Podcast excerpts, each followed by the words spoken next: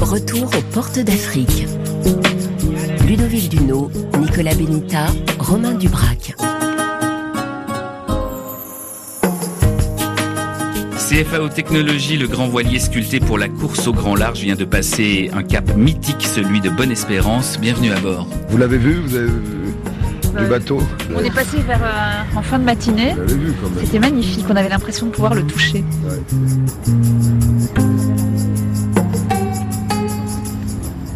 Retour aujourd'hui encore sur le grand périple autour de l'Afrique organisé par le Figaro en 2003 et dont RFI était partenaire. Un périple de port en port à la fois journalistique et littéraire. On revient sur cette aventure. Pendant plus de trois mois, le bateau et l'équipage viennent de descendre le long de la façade est de l'Afrique, dans la mer Rouge puis l'océan Indien. Cette escale en Afrique du Sud au Cap aujourd'hui est un pivot. Après, il va falloir remonter l'océan Atlantique et on verra ça euh, la semaine prochaine.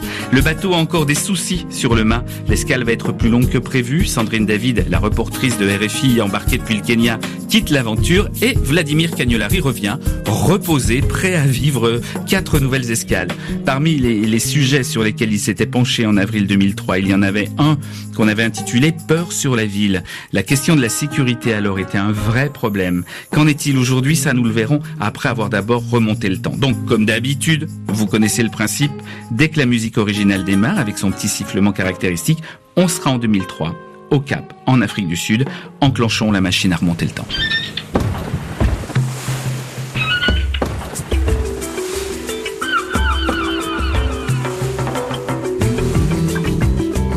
Quand on marche dans la rue, on sent les grilles, on sent les murs, on sent les fils barbelés. C'est, son environnement. et C'est vrai que c'est. Je pense que c'est aussi un facteur de peur. On entend tout le temps des histoires, un tel qui s'est fait hijacker, un tel qui s'est fait. Hijacker, ça veut dire C'est hijacker en fait, c'est donc euh, t'es dans ta voiture et il y a un gars qui s'amène avec une arme et qui te dit euh, voilà sors de ta voiture, donne-moi ta voiture, sinon je te tire dessus quoi en gros. Le Cap est très bien placé au hit parade des villes à haut risque dans le monde. Si Washington reste plus dangereuse, la capitale économique de l'Afrique du Sud arrive au niveau de Miami et de Détroit aux États-Unis. Les chiffres donnés par les hôpitaux font état de 59 morts violentes et non naturelles pour 100 000 habitants. On parle des hard livings, des sexy boys, des clever kids ou des Americans tous les jours. Ce sont quelques-uns des nombreux gangs qui terrorisent la ville. Tout le monde ici vit avec la peur au ventre. Si l'apartheid n'existe plus en Afrique du Sud, géographiquement, ils se sentent toujours, à chacun sa couleur et son quartier. Dans le centre-ville du Cap, c'est la zone blanche. Gardens fait partie des quartiers riches et blancs.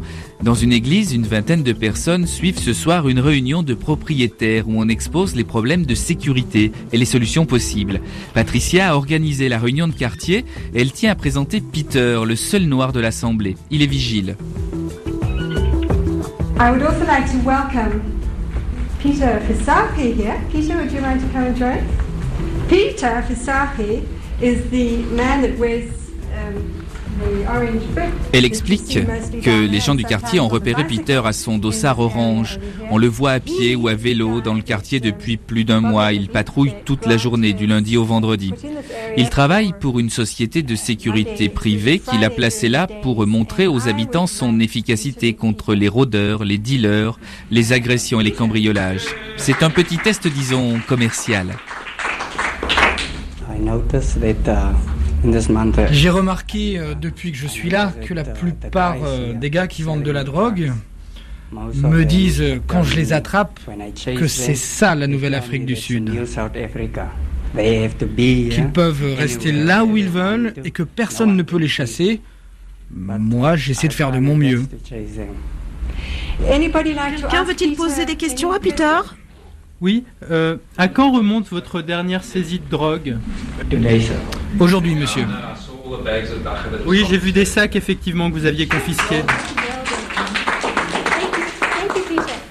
Madame, vous habitez le quartier On a vraiment l'impression que la peur c'est quelque chose qui paralyse toute la société sud-africaine.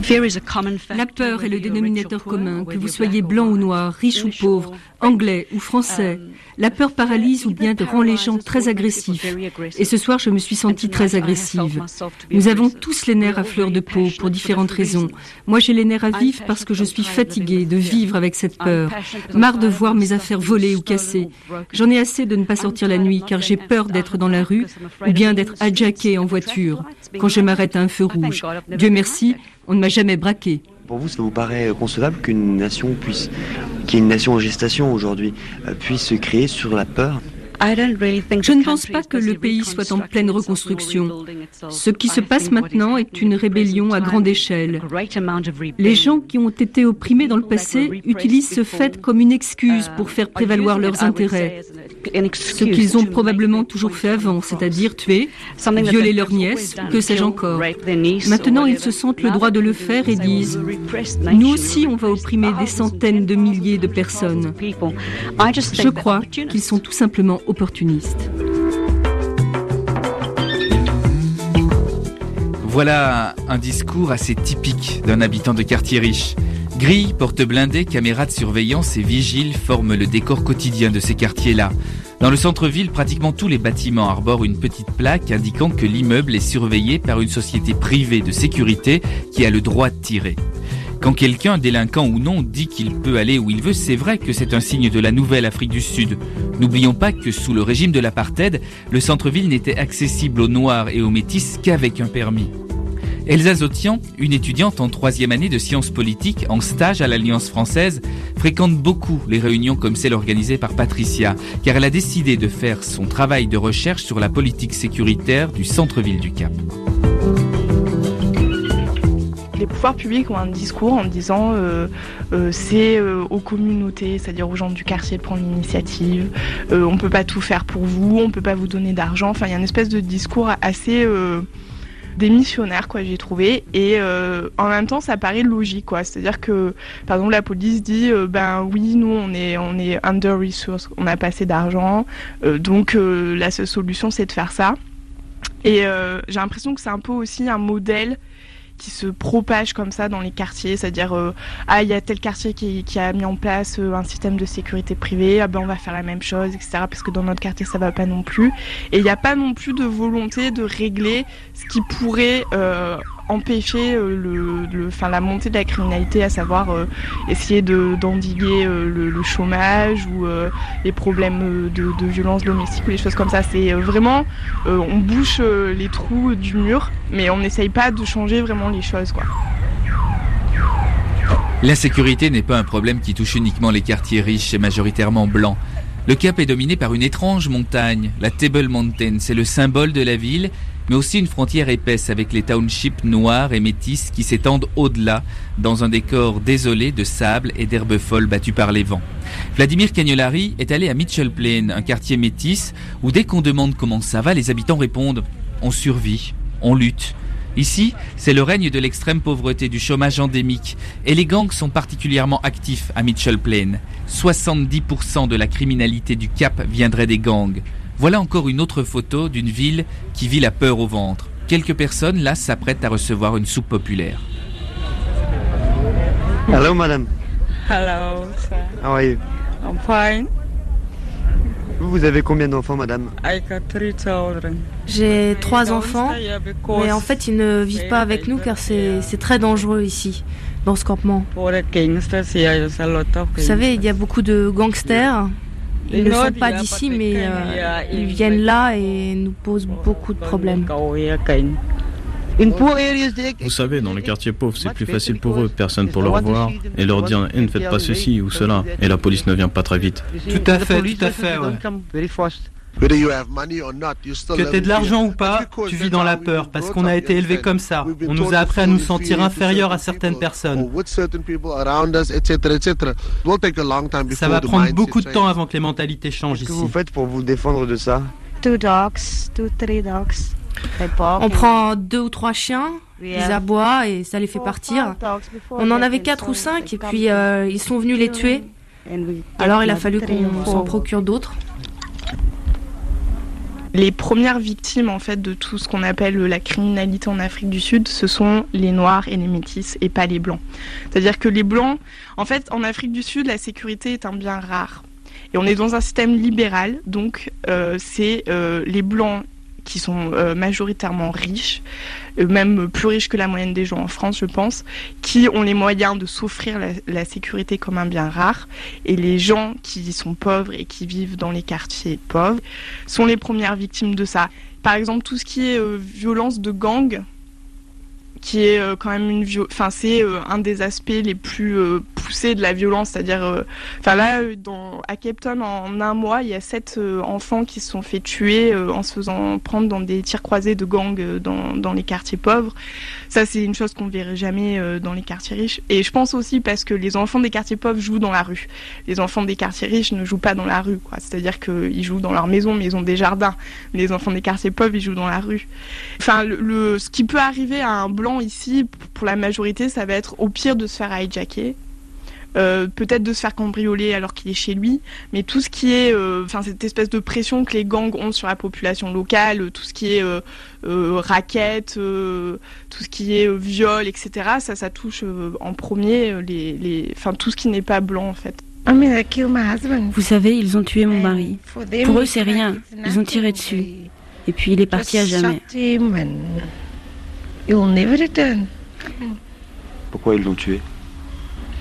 Um, Il enquêtait dans le quartier de Mitchell Plain. Il est parti pour ce qu'il croyait être un braquage. Mais quand il est arrivé, il s'agissait d'un viol. Quand il est entré, ils ont ouvert le feu. Cinq balles dans le ventre et c'était fini. Il était policier et was a policeman. Oui, inspecteur de police. Et est-ce que vous, du coup, vous avez été aussi menacé? Non. Non. Ils ne me connaissent pas. Et je pense que c'est mieux comme ça. Voilà pourquoi je ne porte pas plainte au tribunal. Je ne veux pas les voir. Je les hais pour ce qu'ils ont fait à ma famille.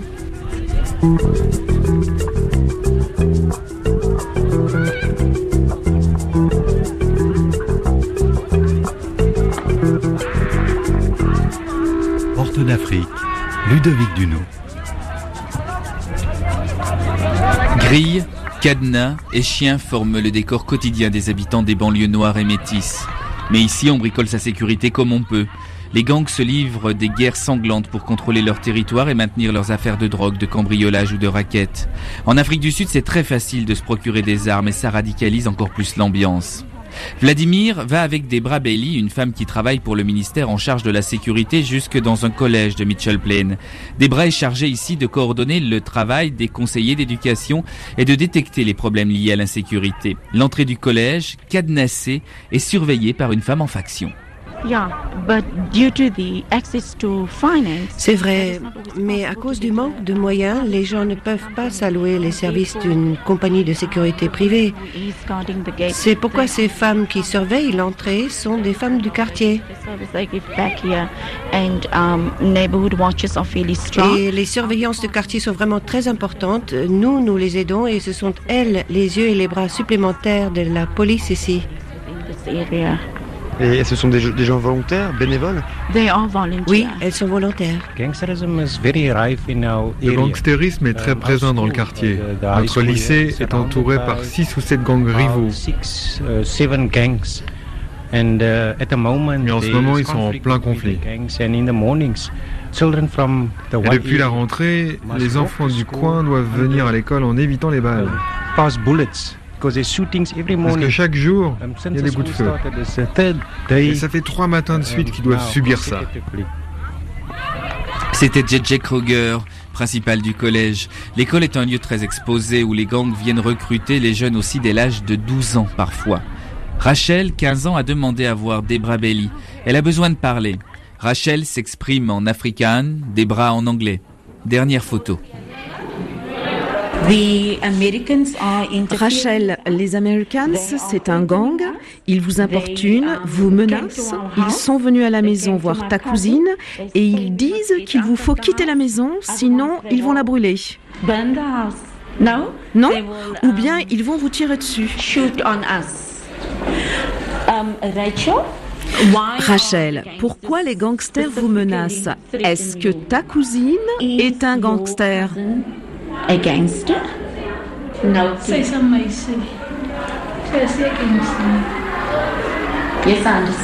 Non. Oui, je comprends maintenant que ta cousine ne fait pas partie d'un gang. Mais alors pourquoi ils lui en veulent et à vous aussi?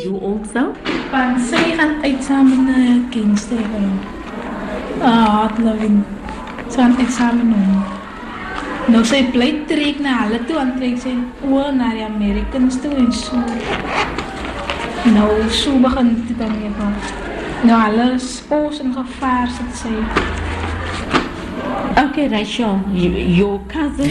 Ok Rachel, ta cousine vit avec toi. Son copain est membre du gang des Harglevins et les Americans, le gang rival, veulent vous régler votre compte. Americans is now interfering because they rival gangs. And therefore, because she is your cousin, and even though you're not involved with anything, et bien que tu n'aies rien à voir avec tout ça, ta vie, comme celle de tous ceux qui sont à la maison, est en danger. Comment elle voit ça, ta cousine, le fait de mettre la vie de sa famille en danger Est-ce qu'elle veut continuer à sortir avec ce gangster?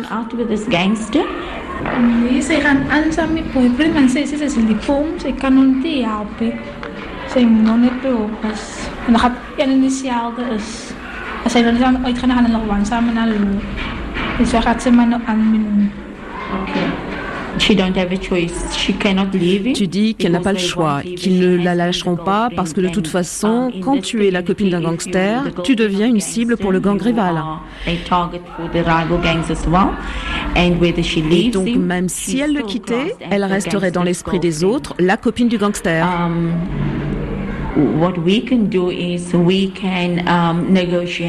Ce que nous pouvons faire pour t'aider, c'est de négocier et de discuter avec les gangsters, avec les chefs de ces deux gangs rivaux. On peut négocier pour ta vie, pas celle de ta cousine, car c'est son choix, mais pour que la tienne et que celle de ta famille, qui est d'innocentes victimes, soit préservée. C'est triste de se dire qu'aujourd'hui, il faut négocier avec des gangsters. Voilà, c'est la première initiative que l'on peut prendre. Mais il faudra qu'on te reparle avant d'y aller. Merci Rachel.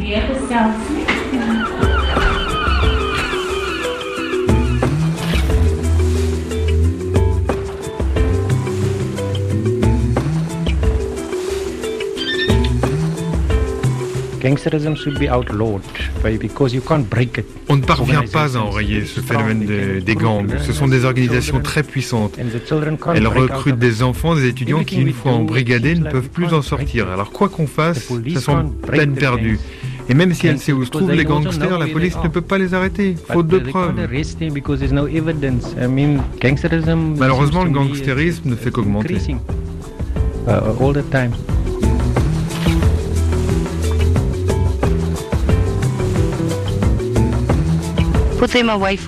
Qu'on les enferme pour de bon, ils n'ont qu'à pourrir en prison. Désolé de dire ça, mais c'est le seul moyen.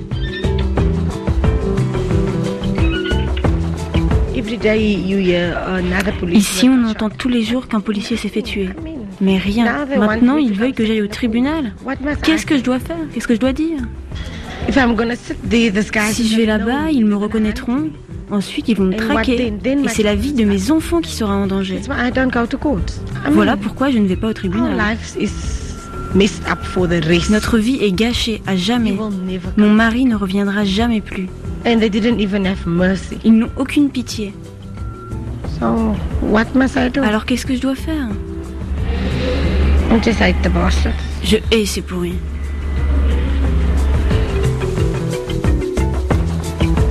Les listes d'attente de personnes qui veulent un déménagement forcé pour fuir des représailles ou la violence ne cessent de s'allonger. Quel que soit le quartier, la peur rôde dans toutes les villes sud-africaines. Chacun se méfie de l'autre, gros héritage de l'apartheid, et l'insécurité n'est pas prête d'être résolue aux antipodes de l'Afrique. C'est une raison une excuse supplémentaire pour rester dans sa communauté et ne pas communiquer. Les couleurs de l'arc-en-ciel restent encore bien séparées.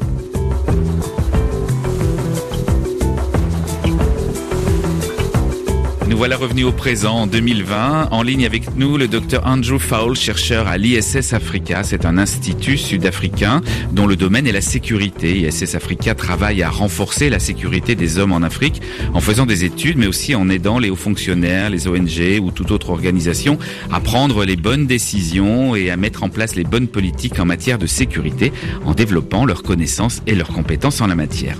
Alors vous, Andrew Fowle, vous travaillez au bureau d'ISS Africa au Cap et alors depuis 2003, la situation sécuritaire dans la ville a-t-elle changé et, finalement euh, de quelle manière?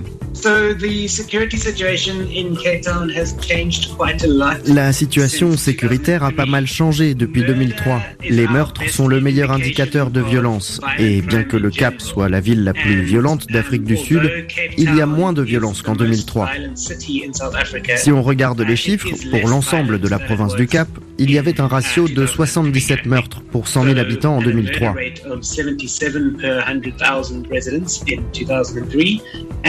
il était de 57 en 2018. Mais globalement, l'Afrique du Sud a vu une augmentation des crimes de 35% pendant les sept dernières années. Est-ce que les raisons aujourd'hui euh, sont les mêmes qu'en 2003, euh, c'est-à-dire euh, le viol, la pauvreté, la drogue, l'addiction à l'alcool, aussi toutes les choses que l'on a entendues dans le reportage Bien des motifs de crime restent les mêmes au Cap et en Afrique du Sud en général. La ville a une longue histoire de gangs et le gangstérisme reste un vrai problème ici. L'armée a même été déployée dans certains quartiers du Cap l'année dernière pour faire face à leur violence.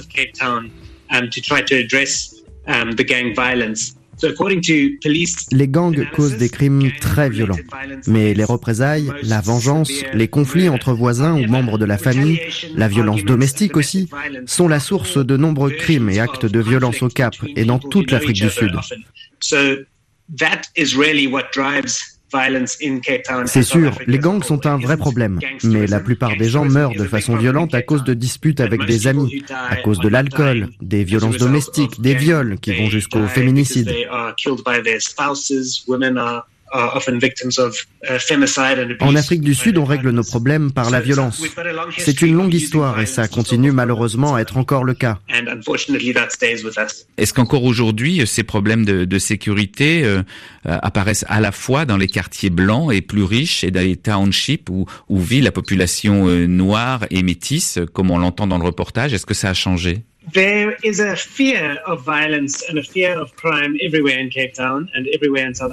Il y a une peur de la violence et des crimes partout au Cap et partout en Afrique du Sud.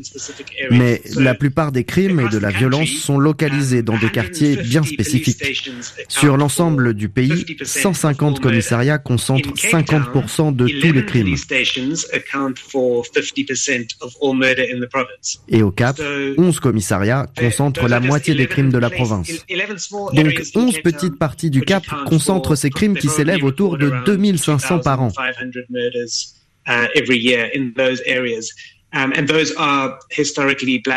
Ce sont des quartiers noirs et métis historiquement.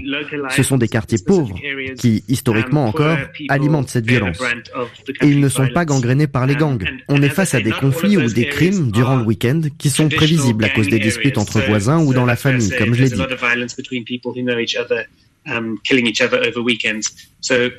La police dans ces quartiers um, s'attend à 10 à 15 crimes tous les week-ends quand on n'en compte que deux par an dans les quartiers blancs et riches.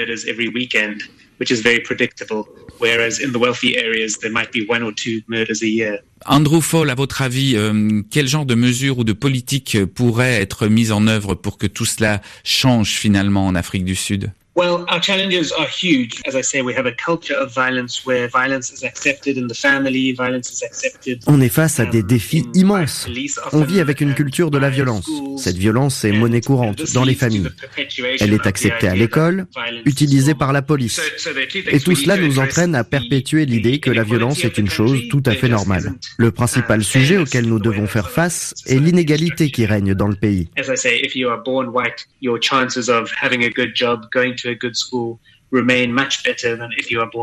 Si vous êtes né blanc, vous avez plus de chances de réussir que si vous êtes né noir. Mais vous avez aussi plus de chances si vous êtes un homme qu'une femme ou si vous êtes en bonne santé. Notre société reste très inégalitaire et tout dépend d'où vous êtes né.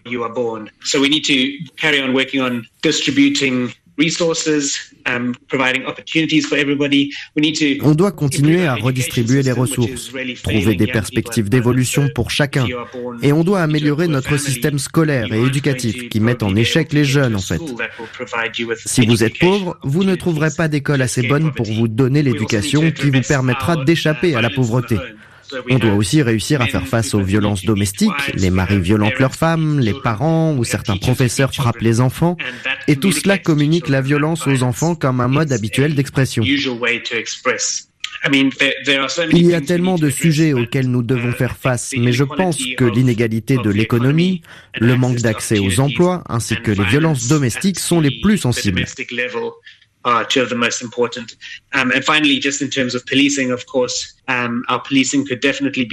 Enfin, notre police doit être meilleure aussi. Nous avons de bons policiers, mais il y a des luttes de pouvoir à la tête de la police depuis 20 ans qui entravent le travail.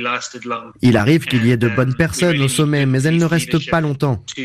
C'est essentiel d'avoir une direction solide pour être certain que l'institution fonctionne correctement et pour améliorer les compétences de certains policiers qui ne sont pas vraiment professionnels.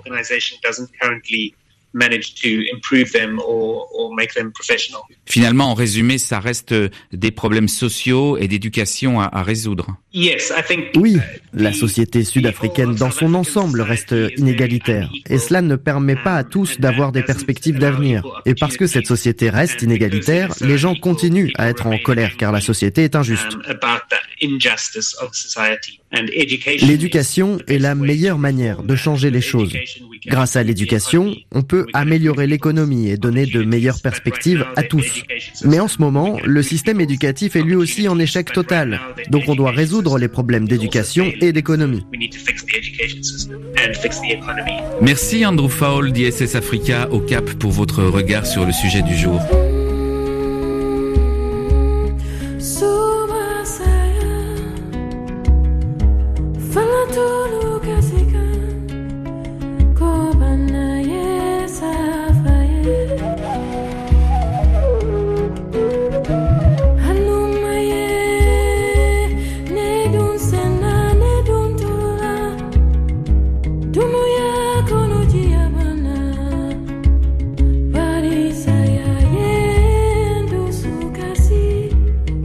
codziennie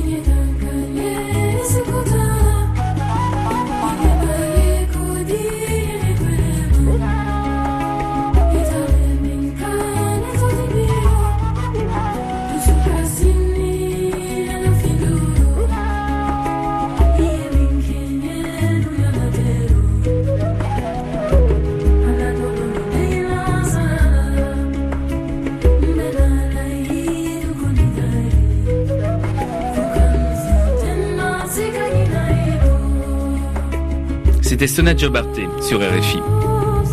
Vous connaissez l'émission désormais, j'imagine? Après un reportage? Quoi donc? Mais oui, bravo à tous ceux qui ont répondu de l'autre côté du transistor. Après un reportage, un écrivain. À chaque escale de ce grand périple en bateau tout autour du continent africain, Porte d'Afrique accueillait donc un nouvel écrivain à bord. Il devait écrire une nouvelle originale sur le port et le pays qui paraissait d'abord dans le Figaro, puis est sorti ensuite dans un beau livre illustré paru chez Gallimard. Notre seule idée RFI avec ces écrivains, c'était d'essayer de comprendre comment ils créaient. À chaque auteur son procédé, ses manies, ses trucs pour stimuler son imagination et sa plume. Au Cap, Vladimir Cagnolari, donc notre reporter embarqué, rencontre Denis Tillinac, journaliste, éditeur et bien sûr écrivain. Son œuvre est faite de récits de voyage, de romans, d'essais, de biographies. C'est un Français qui chante son pays, catholique comme de droite convaincu. Denis Tillinac défend ses valeurs et ses amitiés. Mais je vous en dis pas plus puisque, comme d'habitude, je peaufinerai le portrait quand on aura encore une fois traversé l'espace-temps pour se retrouver à l'époque de Porte d'Afrique. Alors, cette invitation au Cap permet à Denis Tillinac de venir pour la première fois en Afrique du Sud.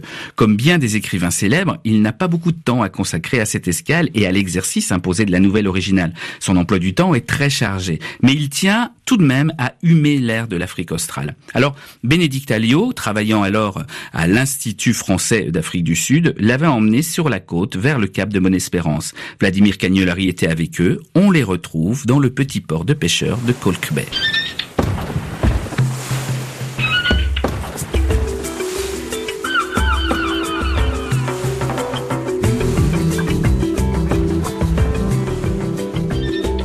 connais ce proverbe irlandais relevé par Heinrich Boll lors d'une promenade en âne à travers l'Irlande. Quand Dieu créa le temps, il en créa suffisamment. Ah. Mmh. T'as vu cette espèce de phoque là Qu'est-ce que c'est que ça?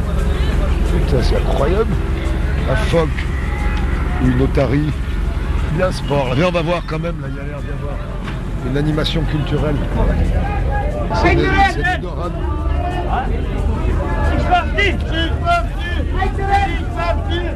le marché à en fait. C'est de l'espadon ou du barracuda Ouais, c'est pareil, c'est des... Denis Tillinac porte un costume très voyant. Fort en gueule, macho assumé, fumeur invotéré, gaulliste revendiqué, il est pourtant pas si simple à cerner. Il trimballe de sa Corrèze natale, sa terre d'équilibre, un esprit rude, une rigueur qui colle au paysage un peu sombre de ce Limousin profond. Jacques Chirac est son ami. Denis Tillinac s'affiche à droite, mais court souvent les sentiers de dissidence dans son propre camp. Directeur des éditions de la Table Ronde, il se passionne pour l'Afrique depuis longtemps et on lui a même proposé de monter à Dakar une structure panafricaine de diffusion du livre. Il est aussi fondateur d'une association Renaissance Afrique-France qui défend la cause du président de la République en Afrique et auprès des Africains. Beaucoup le voient comme un des hommes importants de Chirac sur le continent noir, allant même résoudre dans l'ombre des affaires sensibles, comme l'expliquait dans Le Monde Stephen Smith. Les chroniqueurs littéraires du monde, encore, ont bien su ciseler au revers d'une médaille trop aveuglante pour être honnête le portrait de cet écrivain atypique. Ils écrivent de lui qu'il appartient à cette droite râleuse et sociale, généreuse et rebelle. Ils parlent de son anarchisme du cœur. Parmi euh, ces derniers romans, citons En désespoir de cause et Les masques de l'éphémère, parce qu'après tout, aujourd'hui, c'est bien l'écrivain qui nous intéresse. On veut le suivre, comme tous ceux qu'on a déjà croisés en plein moment créatif. Celui qui s'affiche comme un vrai coq français lié à son terroir, les deux ergots bien plantés dans son esprit gaulois, se devait donc d'être de ce voyage même s'il aborde la navigation et les océans.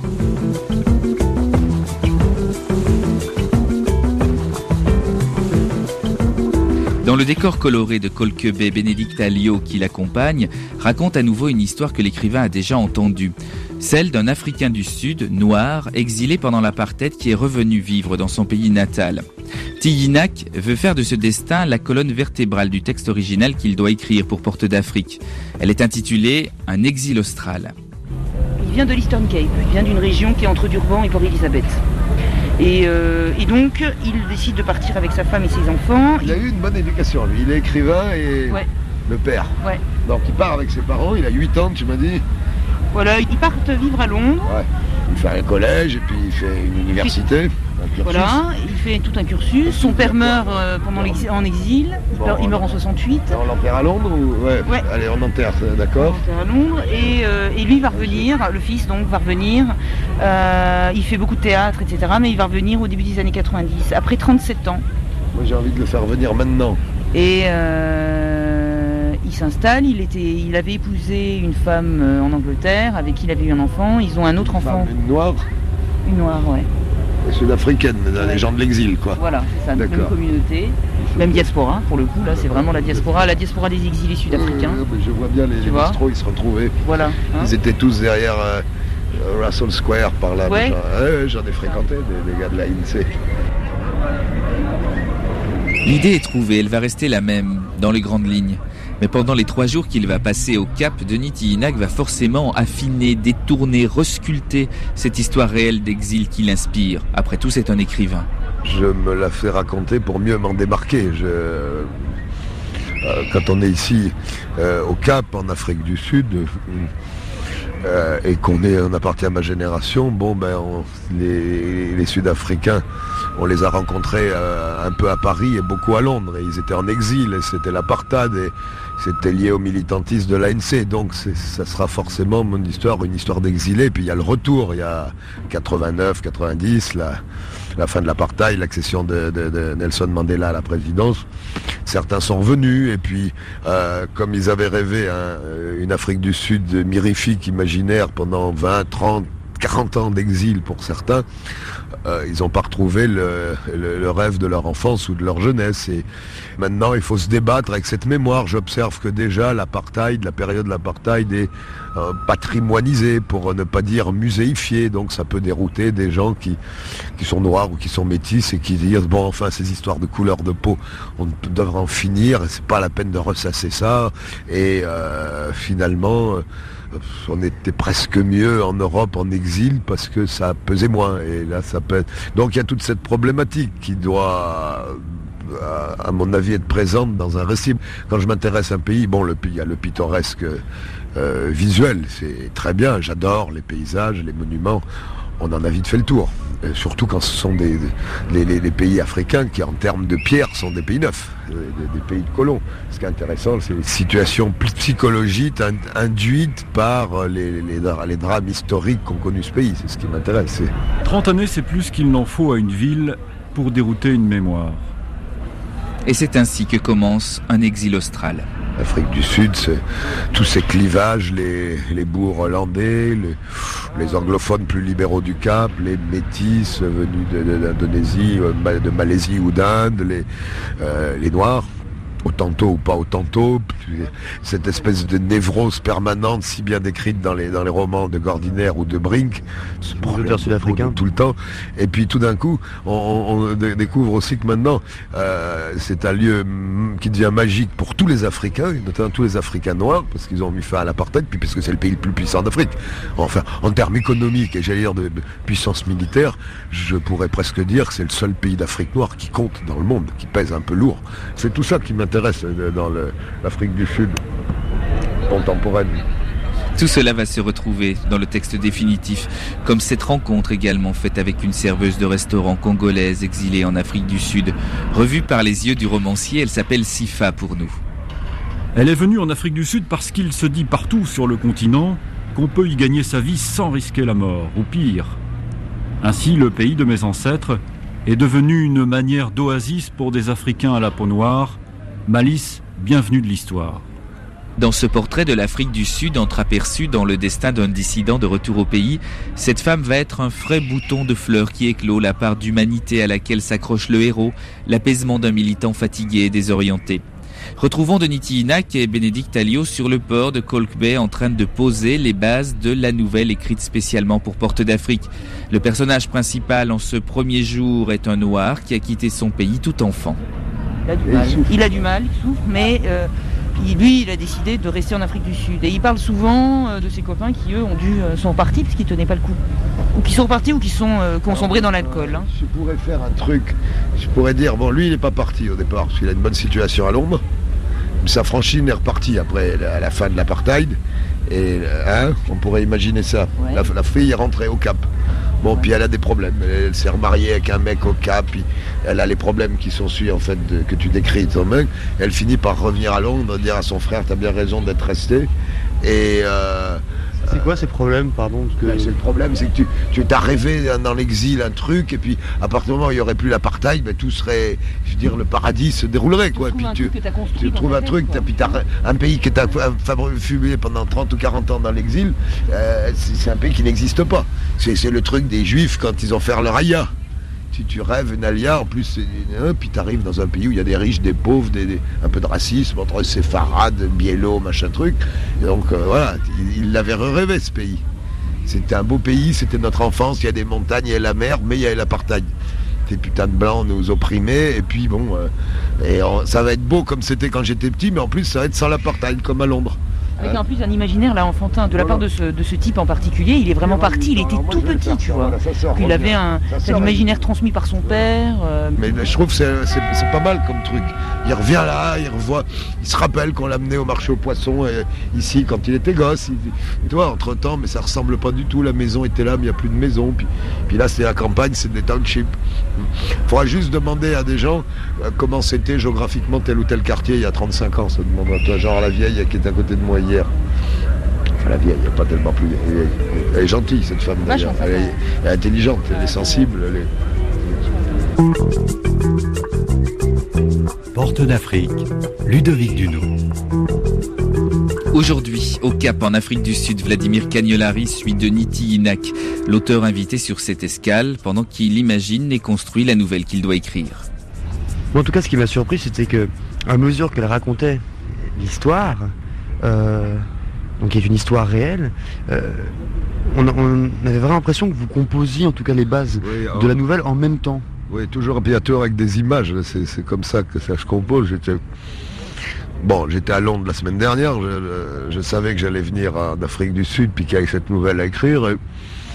je, je, me trimballais dans certains quartiers de Chelsea que, que j'apprécie particulièrement et j'installais déjà mon, mon mes exilés sud-africains et puis se retrouver dans des bars que je connais aussi où effectivement d'ailleurs dans les années 70 et 80 se retrouvaient les militants de l'ANC dont certains écrivains d'ailleurs comme Kedze ou, euh, ou Brink exilés. Ça, veut dire que vous aviez déjà l'idée de faire revenir quelqu'un en Afrique du Sud depuis Londres Moi j'ai toujours... Avant de venir ici Tous mes livres, il y a un départ, il y a un retour, il y a le besoin de fuir la condition. Euh, la condition d'un Européen euh, d'extraction normale est une condition une condition particulière. Quoi. Il, a pas de, il ne souffre que de mots éternels, comme disait Charnel. Il a de quoi bouffer, il est en liberté, il est en démocratie. Donc euh, ces emmerdements sont des emmerdements métaphysiques. Quoi. Fuir, fuir euh, le monde mécanique, fuir la société de consommation, fuir son voisin, fuir sa femme, fuir soi-même, fuir, fuir ses fantômes. Donc on fuit, puis on revient.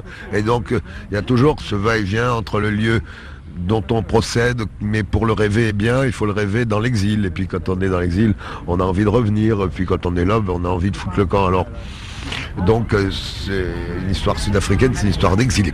Je mets quelques notes pour me rappeler les, décors, comme un peintre essaye quelques couleurs avec de l'eau et puis un pinceau. Et puis après, bon, je, pars dans le récit, j'essaie de me mettre dans la peau. En général, j'écris à la première personne.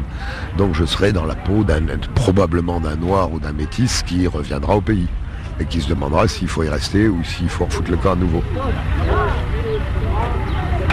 Pendant les trois jours qu'il passe en Afrique du Sud, Denis Tinek visite plusieurs décors. Un petit village gardant la mémoire des protestants français venus s'installer ici au XVIIe siècle quand Louis XIV a interdit leur culte. Stellenbosch et son stade de rugby. Voilà qui résonne fort au cœur de Denis Tinak. En bocorésien, le rugby est une passion qui l'accompagne depuis l'enfance. Il avoue même que si sa vie était à refaire, il serait rugbyman.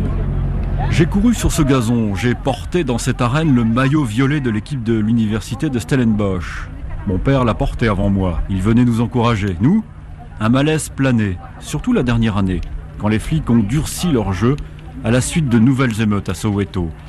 Dans l'équipe, on ne parlait jamais de politique, c'était la règle tacite. Nous n'étions que deux anti-apartheid, les autres étaient au mieux indifférents. Il faut savoir que les idéologues de l'apartheid sont presque tous passés par cette université. Les samedis de match, les blancs siégeaient dans la tribune, les noirs avaient droit au travées, debout. Ça paraissait naturel. On vient d'entendre le rugby et Stellenbosch sont présents dans la nouvelle Un exil austral, tout comme les autres décors visités d'une manière ou d'une autre. Mais en trois jours, les idées ont évolué dans la tête de l'écrivain. Je suis en train de me dire d'abord que euh, j'aurais plus de facilité à me mettre dans la peau d'un exilé politique euh, de ma génération sud-africain blanc que métis ou noir, parce que le hasard veut que je sois plutôt blanc de, peau. c'est un truc qui a, changé, qui a évolué depuis. Oui, parce que il, y a eu Stellenbosch, alors évidemment, c'est. Euh, oui, ça me rappelle quand même que jusqu'à jusqu'à l'âge où je me suis intéressé à la politique, et puis un peu plus tard à l'Afrique, l'Afrique du Sud, pour moi, c'était Springbok, c'était le rugby. Hein. C'était le paradis du rugby avec une imagerie de fermiers, bourgs qui, euh, euh, qui descendaient de leur vallée pour euh, aller disputer des, types rugueux, des, fils, petits-fils d'immigrés qui descendaient disputer un match de rugby à l'ancienne, si je puis dire, dans un stade qui effectivement ressemble à celui de Stellenbosch. J'ai vu ce stade, je me suis dit que la trame tient, mais je me demande si le personnage veut euh, être un noir ou un métis, parce que j'écris souvent à la première personne. Euh, c'est difficile quand même, c'est difficile. Je connais trop mal la plupart des Sud-Africains. Il faut le reconnaître que je connais d'anciens militants euh, de l'ANC ou en tout cas de militants euh, d'exilés politiques sont des blancs libéraux, souvent d'ailleurs anglophones. Des blancs éventuellement du Cap. Mais donc quand on écrit à la première personne, c'est très difficile de. C'est drôle d'ailleurs. Je me suis à peu près capable de mettre dans la peau d'une femme. Un de mes prochains romans d'ailleurs euh, aura pour personnage principal et narratrice une femme. Ça c'est pas très difficile. Si on a une part femme en nous, je la dilaterai un peu et je mettrai le, macho un tout petit peu en réserve. Oh, il ressort vite. Et, mais là, un noir, j'ai peur d'être à côté de sa psychologie et de débiter des, clichés, je dirais, des clichés de blanc. Alors il faut, non, il faut savoir peindre ce qu'on sait, ce qu'on sent, ce qu'on comprend et ce qu'on voit, et pas usurper une identité qui ne peut pas être la sienne. Donc ça, ça sera plus vraisemblablement un blanc. L'histoire est en train de prendre place, mais il manque des personnages. Euh, euh, qui vont peut-être rencontrer le vôtre justement. Voilà, ils ont deux jours pour comparaître et, et puis il faut euh, abandonner nos destins, y compris littéraires, aux, caprices du hasard, hein, parce que c'est encore le meilleur maître.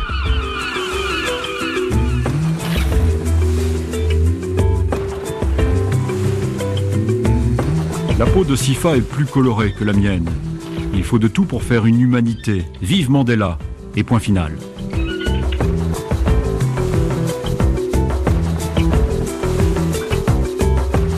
Denis Tillinac avait réussi en très peu de temps à cerner pas mal de couleurs de ce pays complexe et en pleine reconstruction alors. Voilà encore une escale qui s'achève, mais le voyage est loin d'être terminé. Porte d'Afrique originale, escale numéro 6, avait été produit avec le concours de Ziad Malouf, Sophie Janin, Catherine Rousseau, entre autres, et avec Stéphane Ronxin à la réalisation. Retour aux Portes d'Afrique est conçu avec Nicolas Benita et Romain Dubrac. De mon côté, Ludovic Duno, je vous souhaite de passer un bon week-end. Lundi, nous serons en Angola et je vous y attends.